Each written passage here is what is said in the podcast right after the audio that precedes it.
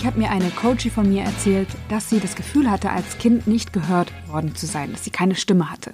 Ich fand das total schlimm, mich hat das noch länger beschäftigt, weil ich mir das total schlimm vorstelle, kein Gehör zu finden, keine Stimme zu haben, nicht gesehen zu werden. Und das eine ist ja nochmal gehört zu werden in dem Sinne, dass der andere oder die andere hört, was wir sagen und die Worte versteht und das andere ist ja nochmal verstanden zu werden. Und das finde ich nochmal wichtiger, also dass der andere wirklich das ankommt, was ich meine und dass der andere versteht, was ich sage. Und ein wichtiges Tool, um uns Gehör zu verschaffen, ist die Stimme.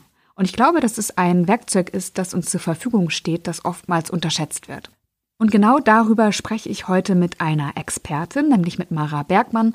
Sie ist Diplom-Journalistin, sie ist News-Anchor bei NTV, sie ist Medienexpertin und Coach bei der New York Voice Academy und als sie 27 Jahre alt war, wurde sie vom Medium Magazin zu einer der Top 30 Journalisten unter 30 gekürt. Mit Mara spreche ich darüber, wie wir eine gute Beziehung zu unserer Stimme bekommen, was wir tun können, wenn wir vor einer aufregenden Gesprächssituation stehen, wo wir das Gefühl haben, dass vielleicht unsere Stimme versagen könnte.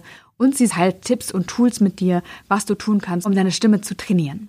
Mein Name ist Janike und ich wünsche dir viel Freude bei Kopf, Herz, Erfolg, dein Podcast für eine erfüllte Karriere.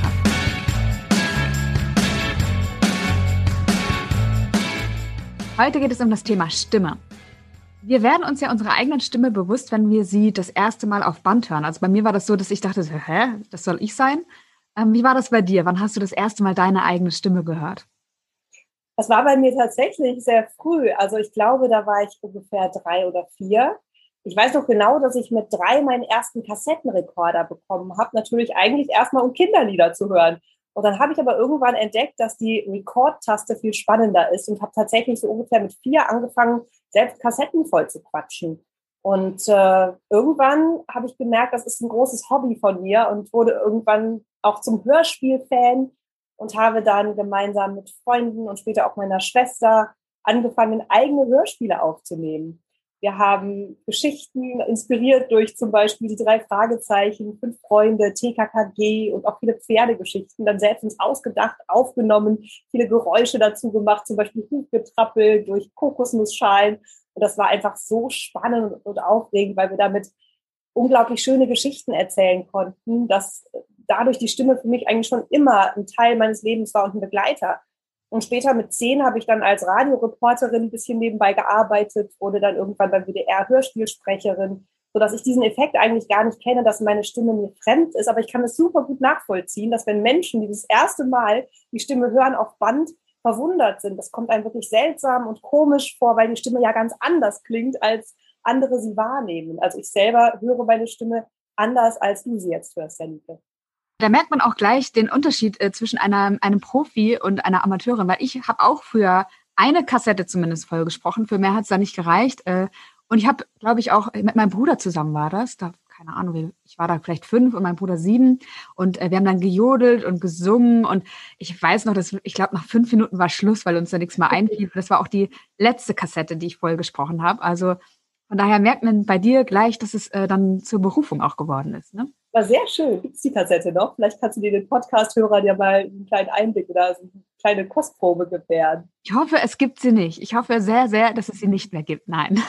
Falls der Bruder von Janiki jetzt zuhört, bitte diese Kassette rausgraben. Ich bin sehr gespannt drauf. Tatsächlich hatten wir eine Kassettenschublade zu Hause, die irgendwie zehn Jahre lang zu war. Das heißt, wir hatten in der Küche ziemlich prominent auch so eine Kassettenschublade äh, und irgendwann haben wir halt aufgehört, Kassetten zu hören. Und meine Mutter hat, glaube ich, erst zehn Jahre später wieder, ist ja aufgefallen oder hat sie sich gefragt, was ist eigentlich in dieser Schublade drin und hat dann äh, die ganzen Bibi Blocksberg, Benjamin Blümchen, TKKG-Kassetten wiedergefunden. Und ich glaube, sie hat sie entsorgt. Also von daher brauchen wir uns jetzt nicht allzu große Hoffnung machen, dass diese Kassette wieder auftaucht. Äh, genau, aber das war so meine erste Berührung mit meiner eigenen Stimme. Und ich fand es tatsächlich, also wie gesagt, die habe ich nicht, äh, nicht also zumindest nicht ganz durchgehört, aber ich fand es zumindest ziemlich komisch, wie das dann klang. Warum ist es das so, dass wir selber unsere Stimme anders hören? Naja, das ähm, ist physikalisch zu erklären, denn du hörst ja als Außenstehender erstmal den Schall, der durch die Luft kommt und mit dem Außenohr wahrgenommen wird. Wenn du aber sprichst, dann vibriert ja dein ganzer Kopf. Das heißt, ich spreche und das, was mein Mund und auch mein Kehlkopf an Schallwellen erzeugt, das geht durch den ganzen Kopf, also durch die Weichteile des Kopfes, auch durch die Knochen vor allem. Das nennt man Knochenschall und kommt direkt im Mittel- und Innenohr an. Das heißt, es gibt einmal den Luftschall und den Knochenschall und diese Kombination aus beiden Tönen, das ist das, was ich selber höre. Und Außenstehende hören eben nur den Luftschall. Und man kann dazu ein ganz witziges Experiment machen. Wenn ich jetzt meine Ohren zuhalte, dann höre ich nämlich viel mehr beziehungsweise fast nur den Knochenschall. Und der ist in der Regel viel dumpfer und tiefer als der Luftschall. Das können wir mal ausprobieren. Jetzt sage ich mal, hallo liebe Janike. Und tatsächlich, ich höre es ganz, ganz tief, dunkel und dumpf. Und das liegt daran, dass über die Knochen eben diese dunklen Töne viel besser übertragen werden. Ja, und deshalb ist es natürlich ungewohnt, wenn man dann irgendwann hört, dass eigentlich die Stimme weitaus heller klingt und anders. Und manchen Menschen ist es verständlicherweise unangenehm, weil es ungewohnt ist. Aber es ist tatsächlich ein Gewöhnungsfaktor, sobald man mehrmals es hört. Deshalb einfach der Tipp, die Stimme öfters mal aufnehmen, öfters mal hören und dann schafft man es auch, die eigene Stimme lieb zu gewinnen und sich damit zu identifizieren. Warum glaubst du, ist es wichtig? Die Stimme ist ja Teil des ganzen Menschen, genau wie unser Körper, unsere Seele und die Stimme, es gehört einfach zu uns. Und es stärkt das Selbstbewusstsein, wenn ich mich damit auch identifizieren kann. Denn es kommt ja immer öfter vor, gerade in der jetzigen Welt mit Corona, dass wir uns tatsächlich über, wie wir es jetzt auch tun, Videochat unterhalten oder dass ich mal auf der Bühne stehe. Und wenn ich dann später denke, oh mein Gott, oder vorher, weil ich mich eben schon mal gehört habe, in einer Video- oder in einer Tonaufnahme denke, mein, meine Stimme klingt nicht gut, dann kratzt das an meinem Selbstbewusstsein. Deshalb ist es ganz wichtig, dass ich mich mit der Stimme vertraut mache, dass ich dahinter stehe und dass ich auch wirklich höre, wie schön meine Stimme klingen kann und wie schön es ist, damit auch Emotionen zu erzeugen und zu übermitteln. Das heißt, wenn wir uns unsere Stimme öfter anhören selbst, das reicht schon, um die richtige Grundhaltung zu gewinnen? Oder würdest du noch andere Sachen vorschlagen? Was meinst du genau mit Grundhaltung? Also dieses Selbstbewusstsein mit, ich, ich spreche ich finde den Klang meiner Stimme gut oder ich bin nicht verunsichert, wie das bei anderen ankommt. Also diese so eine Sicherheit zu gewinnen.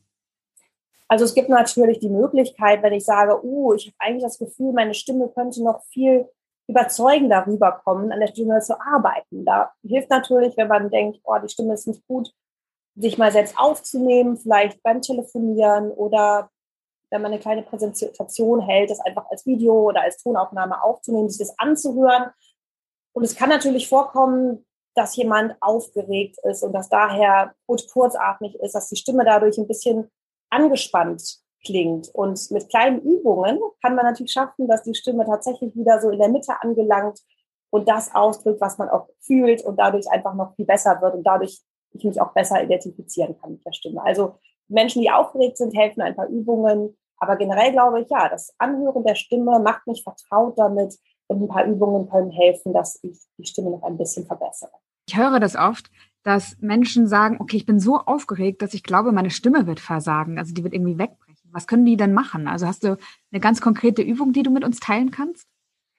Auf jeden Fall. Und das ist ganz witzig. Eine Übung hat mir damals schon mein Geschichtslehrer in der Schule ähm, erklärt. Er hat uns allen vom mündlichen Abitur gesagt, wir üben jetzt mal gemeinsam Bauchatmung. Und die Atmung ist tatsächlich die Base für jede Stimme und super wichtig. Und wir können das gerne mal zusammen machen. Du kannst es jetzt nicht sehen, aber ich halte jetzt meine Hände auf den Bauch, atme ganz tief ein und dabei sollte sich eben nicht nur der Brustkorb, sondern vor allem auch die Tiefe des Bauchs, also der Bauch weiten während der Einatmung. Also ganz tief einatmen und den Mund wieder ausatmen.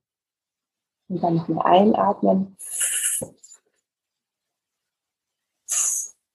und ausatmen. Wenn man das drei, vier Mal macht, so ganz tief einatmen und vielleicht kurz pausieren und dann ausatmen, Ruhe bewahren, dann hilft einem, einem das runterzukommen, ruhiger zu werden. Und das gibt einem auch Selbstsicherheit, auch von einer Prüfung oder beispielsweise einem Vortrag. Und Lampenfieber haben Menschen ja vor allem, wenn sie aufgeregt sind und Angst haben zu scheitern. Und da kann man natürlich allein schon mit einer guten Vorbereitung entgegenwirken. Denn wenn ich mich gut auf ein Thema vorbereite, mich selbstsicher fühle und weiß, ich weiß, wovon ich spreche, dann nimmt mir das sehr viel Angst vor dem Vortrag. Und ich sollte auch mir angewöhnen, das Ganze nicht als Risiko, sondern als Chance zu sehen. Also ich habe die Möglichkeit, Menschen etwas mitzuteilen und das ist ja erstmal was ganz Positives.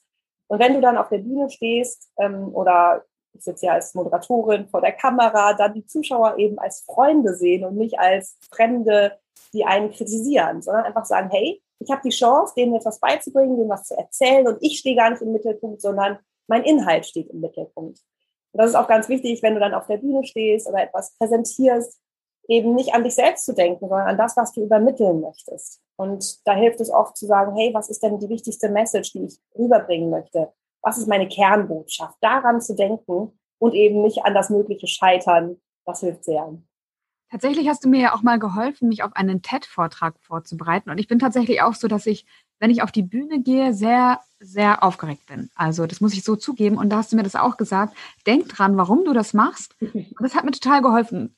Und einen anderen Tipp, den ich bekommen habe, war ähm, auch einen ähnlichen äh, Satz, den du gerade gesagt hast, nämlich äh, stell dir vor, das Publikum, das sind alles deine Freunde, du kennst sie noch nicht, ja, aber sie sind deine Freunde und spätestens nach dem Vortrag sind sie es eh.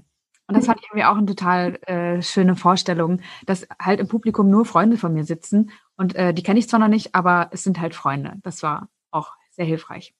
Das ist ja auch so. Im besten Fall wollen die Zuschauer ja auch unterhalten werden. Sie wollen was lernen. Sie wollen für dich nur das Beste und selbst einen guten Moment haben, eine gute Zeit erleben. Das heißt, sie sind auf deiner Seite. Und sie als Freunde zu sehen, wie du sagst, ja, Nike, das ist der beste Weg. Und es gibt auch noch so zwei ganz, äh, oder eine ganz schöne praktische Übung, die ich jetzt gern teilen möchte, von Roger Love und Tony Robbins aus Amerika. Und das löst so ein bisschen. Also, ähm, vielleicht kannst du gerade mitmachen. Es ist jetzt auch wieder in dem Bild schon nicht ganz gut darstellbar, aber ein bisschen wie bei der Laola, so let's go! Und das hilft total. Also lass es uns gerne nochmal zusammen machen. Erst so ein bisschen die Energie sammeln und dann so richtig laut klatschen und laut Go sagen. Das hilft einfach, um so ein bisschen die Energie zu fokussieren und auch so ein bisschen ja, Spannung zu erzeugen, Lust zu machen auf den Vortrag. Also let's go! Sehr gut. Ähm, ja, es gibt ja aber auch noch andere Situationen, wo man nicht unbedingt auf der Bühne steht und ähm, die vielleicht auch unangenehm sind. Und da habe ich das öfter oder ich habe das auch öfter bei, beobachte das öfter bei Menschen, dass äh, manche dann immer weiterreden, dass sie sozusagen diese, diese Stille nicht aushalten können und dann plötzlich in so Endlossätze übergehen. Wie kann ich da es schaffen, wirklich bei meiner Message zu bleiben? Das ist in jedem Fall Training. Zum einen wichtig, die Vorbereitung, ganz genau überlegen, was möchte ich wie erklären, sich einen roten Faden zu bilden, im besten Fall durch Notizen, die ich vielleicht auf einem Kärtchen auch dabei habe. Und äh, ja, diesen roten Faden nicht zu verlieren, das ist ganz wichtig. Und sich auch mit Pausen anfreunden, mit der Stimme auch mal runtergehen können, wissen, dass wenn man einen Punkt und eine Pause macht, man auch dem Zuhörer die Chance gibt, Dinge zu verarbeiten, erstmal zu verstehen und sacken zu lassen. Ja, das Pausen aushalten ist ganz wichtig, ne? Ja, da gibt es auch eine schöne Übung. Man könnte sich zum Beispiel ein Buch schnappen und dieses Buch vorlesen und nach jedem Satz mit der Stimme runtergehen, nach oben gucken, die Zuschauer, den Zuhörer sich vorstellen, wieder runtergucken, den nächsten Satz lesen. Ja, und wenn man eine Präsentation vorbereitet, dann hilft es auch, kurze Sätze zu schreiben. Manche schreiben ja gerne einmal die Präsentation aus, nehmen dann vielleicht nur Stichpunkte mit zur Präsentation, aber die Sätze kurz zu fassen, Hauptsätze, nicht zu viele lange Bandwurmsätze zu bilden, das hilft auch sehr. Und was mache ich gegen as? Ams? Im Prinzip sind wir da schon ganz nah dran bei dem Thema. Sich mit Pausen anfreunden, das ist super wichtig, denn mit Ams, das sind ja Füllwörter, versuchen Menschen, wenn sie denken, ich muss jetzt unbedingt was sagen, weil es ja weitergeht, muss diese Pause zu füllen. Aber statt dieser, dieses Abends eine Pause tatsächlich zu lassen, wirken zu lassen, das ist total wichtig. Und auch da macht es Sinn, am Ende des Satzes einen Punkt zu machen, mit der Sprachmelodie quasi runterzugehen. Denn dann erwarten die Menschen und man selbst hat nicht das Gefühl, ich muss jetzt weiterreden, es muss was kommen und jetzt sage ich lieber äh, als gar nichts, äh, sondern tatsächlich mit der Stimme runterzugehen. Einen Punkt machen, ja. Das kann man auch üben und ähm, das gelingt mir auch nicht immer. Erben sind auch gar nicht schlimm. Das ist auch wichtig, den Leuten mitzuteilen. Hier und da mal ein Erben ist ganz natürlich und normal. Nur wenn es überhand nimmt, dann ist es natürlich wichtig, sich das abzutrainieren. Ja, ich habe eh auch gehört, dass Amps eigentlich einen äh, Vortrag oder äh, keine Ahnung, einen Podcast oder so ganz authentisch auch machen können. Ne? Also das ist, wenn, wenn es zu perfekt gesprochen ist, ja auch ähm, dann vielleicht an Natürlichkeit verliert. Definitiv. Ich habe eine Freundin, ja, und mhm. die arbeitet in total der Männerdomäne und sie hat eine ziemlich hohe Stimme. Und sie ist dann auch zu einer Logopädin gegangen, um mit ihr an der Stimme zu arbeiten. Was glaubst du, welche Herausforderungen kann es haben, wenn wir wirklich äh, sage ich mal, eine komische oder eine hohe Stimme haben, also eine komische in dem Sinne, dass, dass sie anders ist als vielleicht die Standard-Normalstimme, wenn es sowas gibt. Wie kann das im Beruf wirken? Also warum ist das so wichtig? Also die Frage ist natürlich, ist das ihre natürliche Stimmlage gewesen, diese extrem hohe Stimme, oder hat sie sich das vielleicht antrainiert? Einfach weil sie sich in der Rolle sah, vielleicht als Mitarbeiterin irgendwo, dieses Mädchenhafte betont hat durch ihre Stimme. Wenn es ganz natürlich ist, dann kann man natürlich so ein bisschen daran arbeiten, am Stimmvolumen etwas zu machen, aber ich finde, man sollte die Stimme nicht komplett ändern. Es kann natürlich sein, dass wenn es ein antrainierter hoher Quietschton ist zum Beispiel, dass man dann von diesen, ähm, dieser Situation aus an der Stimme arbeiten kann, um dann wirklich die natürliche Stimmlage zu finden und die ist vielleicht gar nicht so hoch. Und da kann, wie du sagst, eine Logopädin super helfen. Da interessiert mich tatsächlich, wie es da ausgegangen ist in dem Fall. Ich glaube, ich weiß nicht, ob ich mich richtig erinnere, das ist wirklich schon ein paar Jahre her, dass es nicht ihre natürliche Stimme war, sondern dass sie sich so unter Druck gefühlt hat, dass die Stimme irgendwie die Stimmbänder zugemacht haben. Ich weiß nicht, ob man das so ausdrückt in Fachsprache, aber das hat irgendwie so blockiert und dazu geführt, dass sie irgendwie nur hier oben gesprochen hat. Ja. Da hatte sie Übungen tatsächlich bekommen und konnte dann ruhiger und auch ein bisschen tiefer sprechen. Und sie sagte, dann ist das irgendwie auch besser angekommen beim Gegenüber, was sie gesagt hat.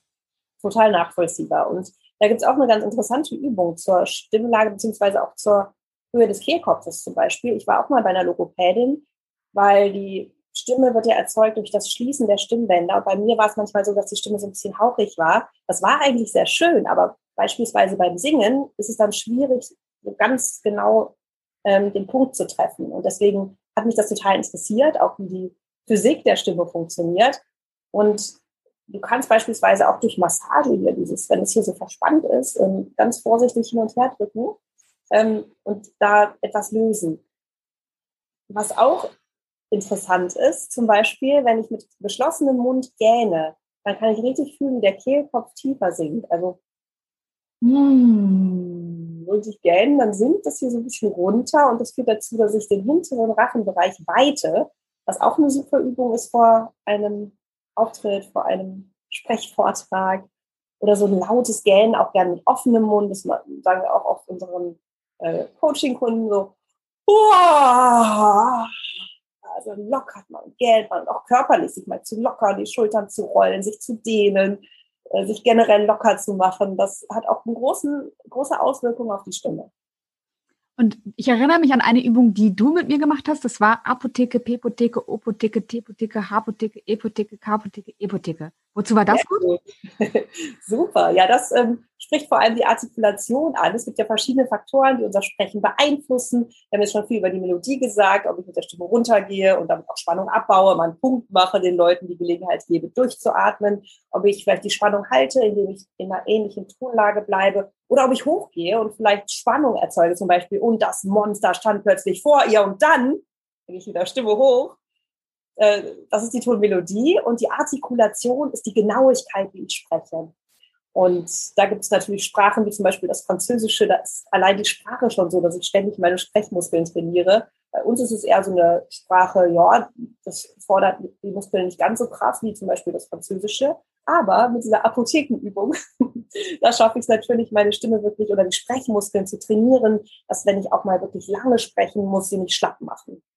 Also ich, ich schreibe mir am besten Apotheke in großen Buchstaben auf einen Zettel und dann, wie du gerade gesagt hast, spreche ich quasi immer mit dem Buchstaben, der als nächstes folgt, das ganze Wort. Apotheke, Pipotheke, Opotheke, Tepotheke, Apotheke, Epotheke, Kapotheke, Epotheke. Ich genau. habe es geübt, wie du merkst. Richtig gut. Guck mal, das war schon flüssiger als bei mir jetzt. Ich habe das länger nicht gemacht, aber es hilft wirklich sehr. Vielleicht kannst du noch mal zusammenfassend sagen, dass was ich machen kann, ähm, und wir haben be bestimmt schon ein ähm, oder einiges gehört von dir, aber vielleicht nochmal zusammenfassen, was kann ich tun, damit das, was ich sage, gut beim anderen ankommt? Am wichtigsten ist meiner Meinung nach die Grundhaltung. Also ich sollte mir überlegen, was ist die wichtigste, wichtigste Botschaft, die ich übermitteln möchte? Was ist die Message? Was soll jetzt das Gegenüber von mir mitbekommen? Welche Stimmung oder welchen Inhalt? Was möchte ich ihm beibringen vielleicht? Ja, und ähm, Wichtig ist natürlich auch, sich in die entsprechende Stimmung zu bringen. Beispielsweise kann es ja sein, dass ich eigentlich einen schlechten Tag habe, aber jetzt jemandem ähm, in meinem Job beispielsweise als Nachrichtensprecherin, damit ich ja keine schlechte Stimmung verbreiten, sondern erstmal eine normale Stimmung, eine neutrale Stimmung haben. Und es kann helfen, oder vielleicht ein Schauspieler, der plötzlich auf der Bühne ganz glücklich wirken muss, obwohl er gerade einen persönlichen Schicksalsschlag erlebt hat. Da hilft es an besonders schöne Momente des Lebens zu denken, sei es ein lieber Mensch, eine besondere, ein besonderes Erfolgserlebnis oder ein ganz besonders schöner Moment. Also im Prinzip lügt die Stimme nie. Sie ist ja Teil unserer Seele. Und wenn wir in einer guten Stimmung sind, dann übermittelt sich das auch beim Gegenüber. Und dann schaffe ich es damit vielleicht auch mein Gegenüber in eine schöne Stimmung zu versetzen. Wenn ich zum Beispiel im Radio höre, eine gut gelaunte Moderatorin und schöne Musik, dann bin ich direkt viel besser gelaunt. Und das ist einfach auch ganz wichtig, dass der Sprechende weiß, seine persönliche Haltung, seine Stimmung, die kommt einfach beim Gegenüber an. Ja, und ansonsten ganz wichtig, mich inhaltlich gut vorbereiten möglicherweise an der Stimme zu arbeiten. Atmung ganz wichtig. Dann gibt es viele Sprechübungen und natürlich kann man auch ganz persönlich durch ein Coaching, ähm, jetzt an der Stelle mache ich ein bisschen Werbung für meine Kollegin Pam und mich. Ich habe eine ganz tolle Geschäftspartnerin, mit der mache ich Sprechtrainings, Präsentationstrainings. Sie ist Musikerin, Sängerin und Vocal Coach und sie hat ganz, ganz tolle Tricks, um aus der Stimme das Beste rauszukitzeln. Und das kann natürlich helfen, wenn ich sage, hey, ich bin schon gut, aber ich möchte noch besser werden, dann kann man auch da äh, noch was dazulernen.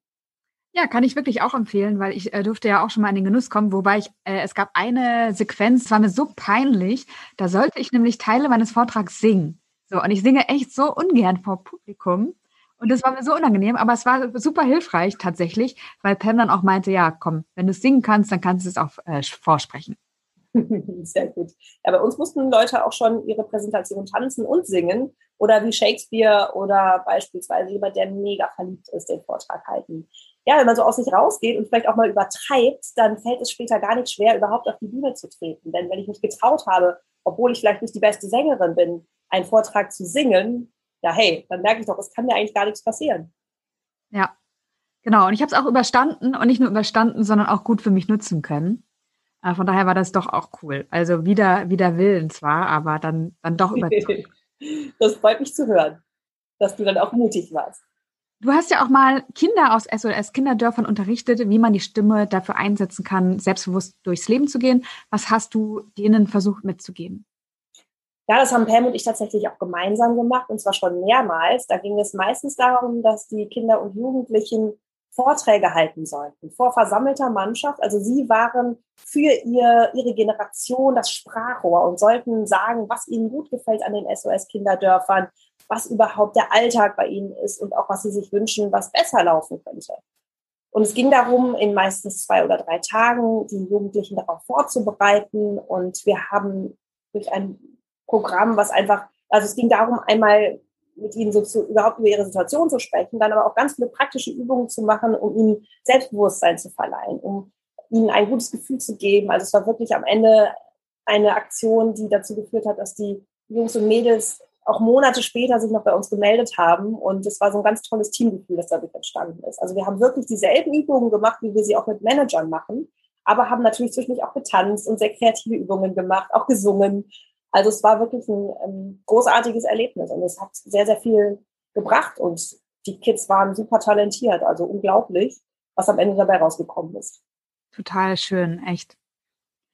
Jetzt äh, generell nochmal, was hast du, würdest du sagen, in deinem Job gelernt, was eigentlich jeder Mensch können oder wissen sollte?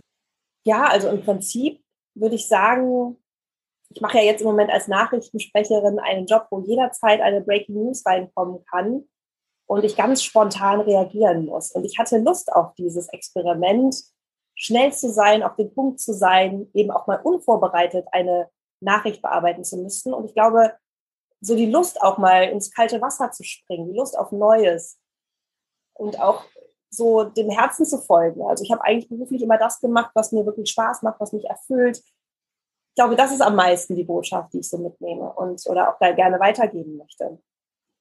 Ja.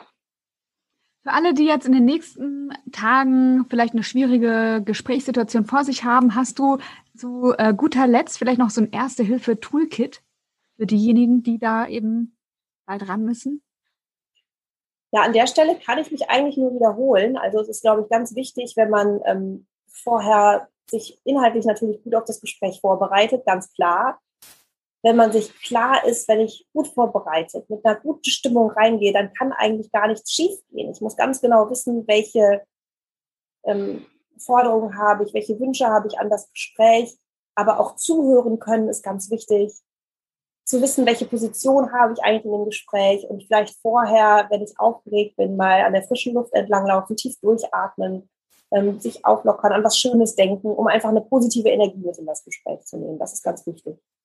Ja, mir hilft da auch immer dieses Power-Posing. Kennst du bestimmt auch. Einfach sich so ja. hinstellen. Also so, als wäre ich mutig, als wäre ich selbstbewusst und der Körper signalisiert das dann dem Gehirn gegenüber.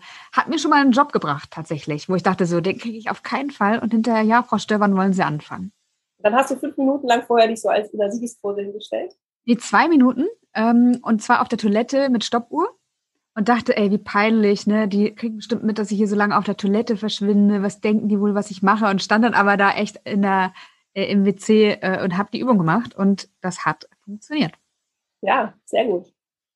Sehr schön, Mara. Ich äh, habe mich voll gefreut, dass du heute im Podcast mit dabei warst. Vielen Dank, dass du dein ganzes Wissen und dein, deine Tipps mit uns geteilt hast. Ich bin mir sicher, das wird dem einen oder der anderen ja zu Nutze sein. Und ja, wünsche dir alles Gute. Vielen Dank. Sehr, sehr gerne. Ich freue mich, dass du ja jetzt auch schon zur Stimmexpertin geworden bist. Ähm, toll, dass wir das machen konnten. Danke, Janik.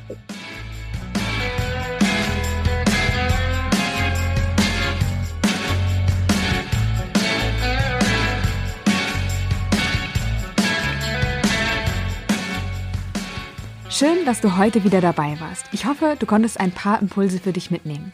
Ich freue mich über dein Feedback, über deine Fragen oder Anmerkungen und auch über deine Bewertung im iTunes Store. Wenn du noch auf der Suche nach einer erfüllenden Arbeit bist, dann möchte ich dir noch meinen E-Mail-Kurs empfehlen. Der ist kostenlos, dauert fünf Tage und widmet sich der Frage, wie du wirklich arbeiten willst. Und das kann schon einen großen Unterschied machen. Ich wünsche dir alles Liebe und sage bis zum nächsten Mal, deine Janike.